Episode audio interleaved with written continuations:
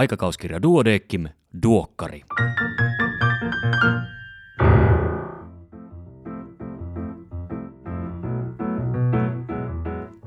Tämä on numero neljä vuonna 2022. Minä olen Kari Hevossaari, lääkäri Helsingistä. Tervetuloa mukaan aikakauskirja Duodeckimin tuoreimman numeron läpikäyntiin. Kerronpa alkuun, että Duodeckim-lehdessä on parin viime vuoden aikana kamppailtu positiivisen ongelman, eli pitkän julkaisuviiveen kanssa. Tämä on johtunut korona-aiheisten artikkelien vyörystä ja aiemmin julkaistuista runsaista teemanumeroista. Tällä hetkellä julkaisuviive on palannut normaaliksi, eli se on noin kolme kuukautta käsikirjoituksen hyväksymisestä. Erityisen ajankohtaisia artikkeleita voidaan julkaista ripeästi tavanomaisen arviointi- ja toimituskäsittelyn jälkeen verkossa ensin artikkeleina duodekimlehti.fi osoitteessa. Sitten Tämänkertaisen toimitukselta tekstin on kirjoittanut lehden neurologian vastuutoimittaja Perttu Linsberg. Otsikko on Menneet, pysyvät ja tulevat epidemiat ja luen sen seuraavaksi kokonaisuudessaan.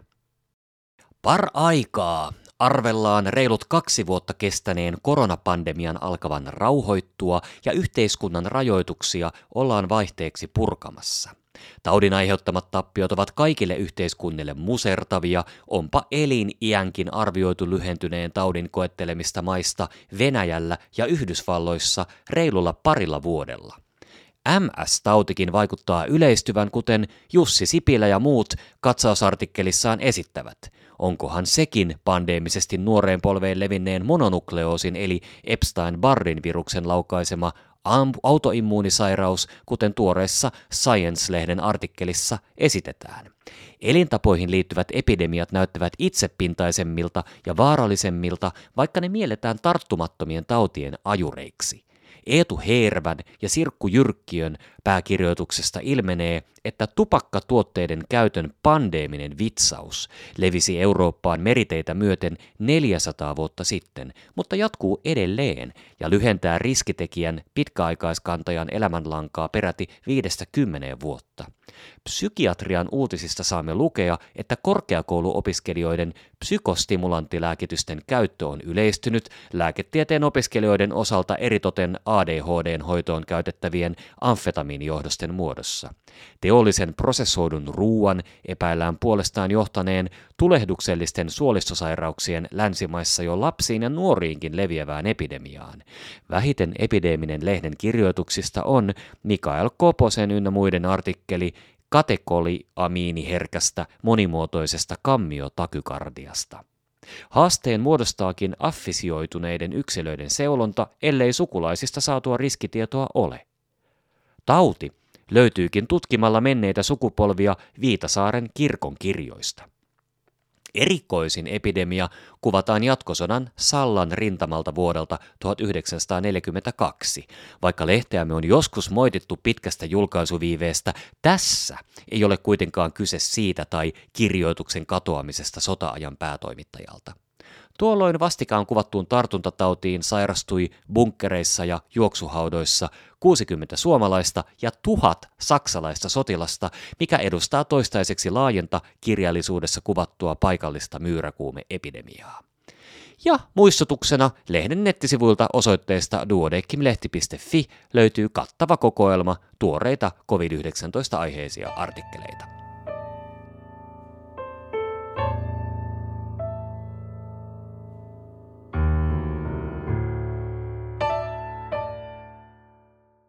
Pääkirjoituksia on kaksi kappaletta. Ensimmäisenä tuo Pertun äsken mainitsema tupakoinnin lopettaminen kannattaa aina, myös syöpää sairastavalle. Ja toisena prolaktiinipitoisuutta suurentavat psykoosilääkkeet ja rintasyöpäriski rekisteritiedon valossa.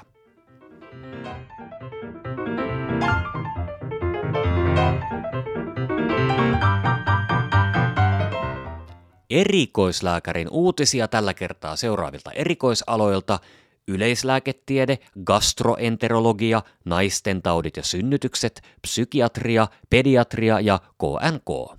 Tässä muutaman uutisen keskeinen sisältö, kaikki uutiset ja tarkemmat tiedot löydät lehdestä paperisena tai sähköisenä. Perimän laajuisessa analyysissä löydettiin yhteyksiä ärtyvän suolen oireyhtymän ja mieliala- ja ahdistuneisuushäiriöiden väliltä.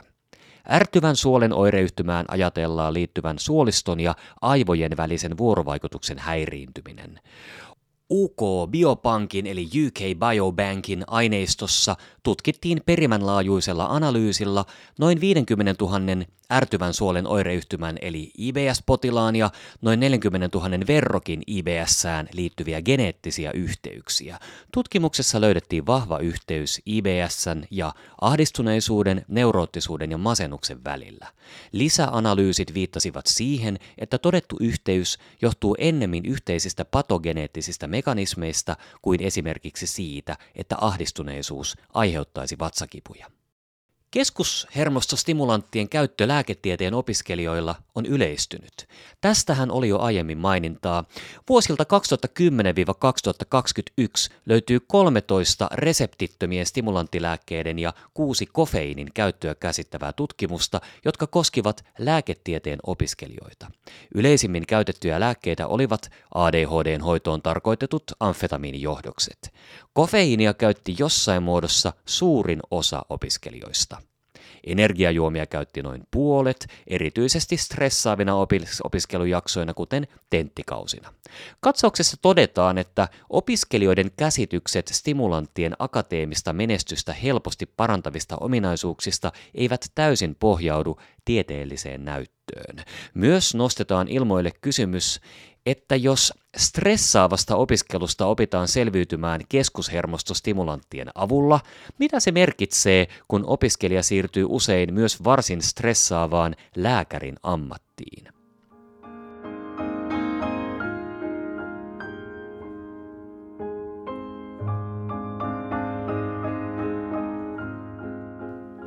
Katsausartikkelit. Rintasyövän ennustetekijät täsmentyvät. Rintasyöpä jaetaan biologisten ominaisuuksien mukaan hormonireseptoripositiiviseen, HER2-positiiviseen ja kolmoisnegatiiviseen alaryhmään. Kolmoisnegatiivinen rintasyöpä on alaryhmistä aggressiivisin ja huonoennusteisin. Hormonireseptoripositiivisen taudin luonnollinen kulku on hitaampi ja se on rintasyövistä hyväennusteisin. HER2-positiivinen tauti on aggressiivinen, mutta täsmälääkkeiden myötä ennuste on parantunut merkittävästi. Rintasyövän levinneisyys on keskeinen ennustetekijä sekä paikallisessa että levinneessä taudissa. Miksi MS-tauti yleistyy? MS-taudin esiintyvyys on lisääntynyt Suomessa tasaisesti viime vuosikymmeninä, mikä suurelta osin selittynee potilaiden eliniän pidentymisellä. Ilmaantuvuuden lisääntyminen liittyy ainakin osittain taudin aiempaa varhaisempaan ja herkempään diagnosointiin. Suomessa on todettu merkittäviä alueellisia eroja MS-taudin epidemiologiassa jo 1960-luvulta lähtien, ja tauti on yleisempi Suomen länsi- ja lounaisosissa kuin muualla Suomessa. Katekoliamiiniherkkä monimuotoinen kammiotakykardia eli CPVT. Harvinainen, mutta vaarallinen sydänsairaus. Kyseessä harvinainen, mutta vakava perinnöllinen rytmihäiriösairaus, johon liittyy hoitamattomana merkittävä äkkikuoleman riski. CPVTtä, CPVTtä ei TTtä, vaan CPV, T, CPVTtä, CPVTtä tulee epäillä CPVTtä. Jos henkilön lepo-EKG ja sydämen rakenne ovat normaalit ja hänellä todetaan fyysisen rasituksen, uimisen tai emotionaalisen tilanteen yhteydessä tajunnan menetys, kouristelu tai sydänpysähdys. Rasitustilanteessa tajuntansa menettäneille ja epäselvästi syystä aiheutuneesta sydänpysähdyksestä selviytyneille on syytä tehdä rasituskoe. Sukulaisten tutkiminen on tärkeää ja CPVT-potilaille painotetaan taukoamattoman beta-salpaajahoidon tärkeyttä.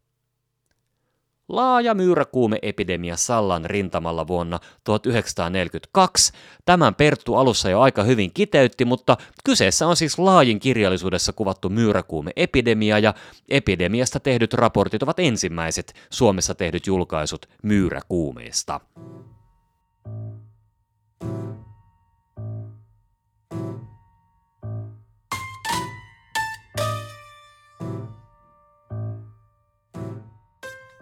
Tutkimus- ja opetusosiossa järjestelmällinen arviointi osaamisperustaisen erikoislääkärikoulutuksen osana. Osaamisperustaiseen erikoislääkärikoulutukseen kuuluu erikoistuvan osaamisen järjestelmällinen arvio. Pohjatietojen ja taitojen osaamista voidaan arvioida kuulusteluilla tai simulaatioympäristössä. Lopullisen kliinisen osaamisen arviointi tapahtuu tarkkailemalla erikoistuvan lääkärin työskentelyä potilastilanteissa. Tarkin kuva osaamisesta syntyy käyttämällä eri arviointimenetelmiä monipuolisesti ja säännöllisesti. Alkuperäistutkimus Viimeinen terveydenhuollon käynti ennen itsemurhaa vuosina 2016-2018. Aihe on kieltämättä synkkä. Päätelmänä on. Viimeinen terveydenhuollon käynti oli usein itsemurhakuolemaa edeltäneellä viikolla. Tiedot viimeisen käynnin ajoittumisesta voivat kertoa ongelmista itsemurhavaaran arvioimisessa tai hoitoon hakeutumisessa, ja joka viides itsemurhaan päätynyt oli käynyt terveydenhuollossa kuolin päivänään. Ai, jai, ja jai. Itsemurhien ehkäisy ja itsemurhaa yrittäneen hoito Käypähoitosuosituksen tarkoituksena on parantaa terveydenhuollon valmiuksia tunnistaa ja osata toimia itsetuhoisen henkilön auttamiseksi. Suositus pyrkii myös lisäämään tietoa siitä, mitä jokainen meistä voi tehdä ja miten voimme ohjata henkilön saamaan asianmukaista hoitoa, kun hän kertoo itsemurha-ajatuksistaan. Tapausselostuksena systeeminen kevytketju amyloido, amyloidoosi, diagnostinen haaste ja yksi InPress-artikkeli Uusi geeni Parkinsonin taudin taustalla.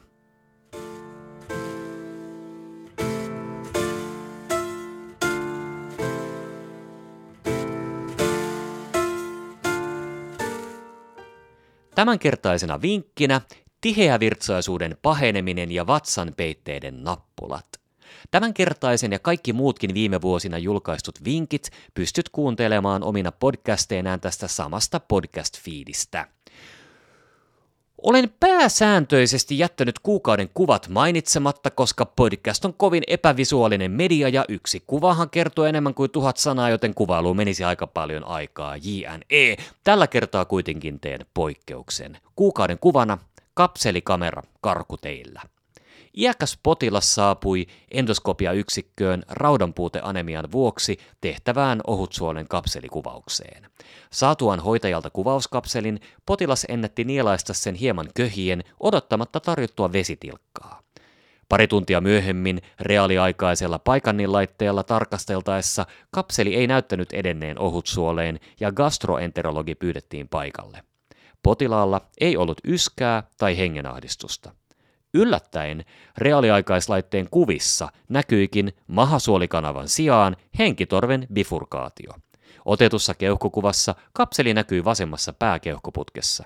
Bronkoskopiassa kapseli poimittiin haavin avulla pois hengitysteistä. Uusi kapseli vietiin kuljettimella tähystysteitse pohjukaissuoleen. Anemian syy ei selvinnyt kuvauksessa. Nieltävän ohutsuolikuvauskapselin aspiroiminen hengitysteihin on hyvin harvinainen ja vaaratilanteen aiheuttava komplikaatio.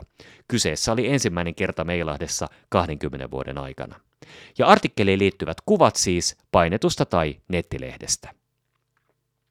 Saara Sotala on aiemminkin kirjoittanut hykerryttävällä ja todenmakuisella otteella yleislääkärin työstä.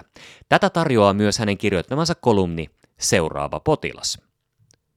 Duodeckimin puheenjohtaja Minna Kaila pohtii johtamista kirjoituksessaan oikeita asioita oikein oikeaan aikaan, ja luen sen nyt kokonaisuudessaan. Johtaminen on mielenkiintoinen ja vaikea osaamisalue. Jos sanalla johtaminen tekee Google-haun, tulee iso määrä osumia. Terveydenhuollon erinäisistä ongelmista syytetään huonoa johtamista. Vedin kymmenen vuotta lääkärien ja hammaslääkärien erikoistumiskoulutukseen kuuluvaa johtamisopintojen kokonaisuutta. Säännönmukaisesti pyysin osallistujia nostamaan käden, jos he olivat kokeneet hyvää johtamista. Säännönmukaisesti melkein kaikki nostivat kätensä. Pyysin osallistujia katsomaan ympärilleen ja pistämään muistiin käsien määrän ja muistamaan julkisuuden ja median perusperiaatteen. Perusperiaatehan on, että hyvin sujuvista asioista ei julkisuudessa huudella, vaan lukijan ja kuulijan huomio kiinnitetään ongelmiin ja pielessä oleviin asioihin. Tällä en suinkaan yritä sanoa, etteikö johtamisessa olisi ongelmia ja etteikö huonoa johtamista esiintyisi terveydenhuollossakin.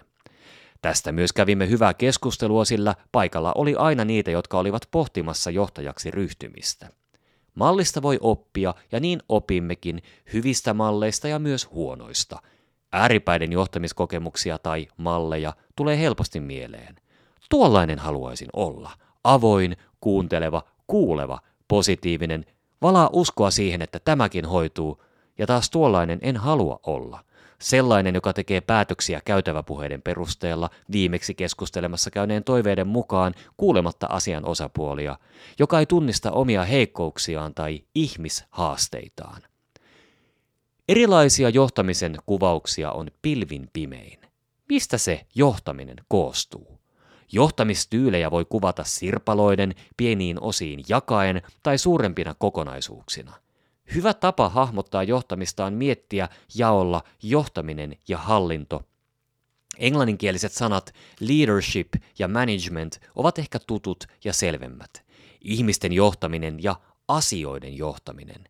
Nykyisin mennään innolla asiajohtaminen edellä ja sanoitus on muutettu tietojohtamiseksi tai tiedolla johtamiseksi. Kaivataan numeroita, tietoa siitä montako, kauanko, miten hyvin, paljonko virheitä, montako toimenpidettä ja mitä kaikkea. Pahimmillaan organisaation ylätasolla kuvitellaan, että tietojärjestelmiin näppärästi ja hetkessä napsautellaan vielä tämäkin, tämäkin ja tämäkin tieto. Uusia mittareita, uusia indikaattoreita. Hyvin aikomuksin ja ajatuksin tietenkin, että kun tämäkin potilasturvallisuusindikaattori on käytössä, saadaan potilaiden, potilasasiakkaiden hoitoa paremmaksi. Lisäarvoa tuotetaan kirjaamalla ja mahdollistamalla tietojohtaminen. Vaan mistä lisäarvo terveydenhuollossa syntyy? Missä? Se syntyy. Kyllä, lääketieteellistä tietoa välttämättä tarvitaan diagnostiikan ja hoidon perustaksi. Vaikea kysymys kuuluukin, paljonko ja mitä tietoa tarvitaan rekistereistä ja tietojärjestelmistä tiedolla johtamiseen. Mikä olisi kirjaamisen ja potilasasiakkaalle lisäarvoa tuottavan tekemisen oikea suhde? Niin, lisäarvo syntyy viime kädessä kohtaamisissa, ammattilaisen ja potilaan vuorovaikutuksessa, terapiassa, ammattilaisen oikea-aikaisissa, oikein tehdyissä toimenpiteissä – Aivan kuten ennenkin, pitää tehdä oikeita asioita oikein oikeaan aikaan. Johtajan tärkein tehtävä on varmistaa, että näin tapahtuu. Terveydenhuollon johtajan pitää valmentaa ja tukea ammattilaisihmisiä. Toimintatieto on tärkeää, mutta sen kokoamiseen ja kirjaamiseen panostaminen ja pakottaminen on mennyt yli. Ihmisten johtaminen, lähijohtaminen, ei saa jäädä toissijaiseksi.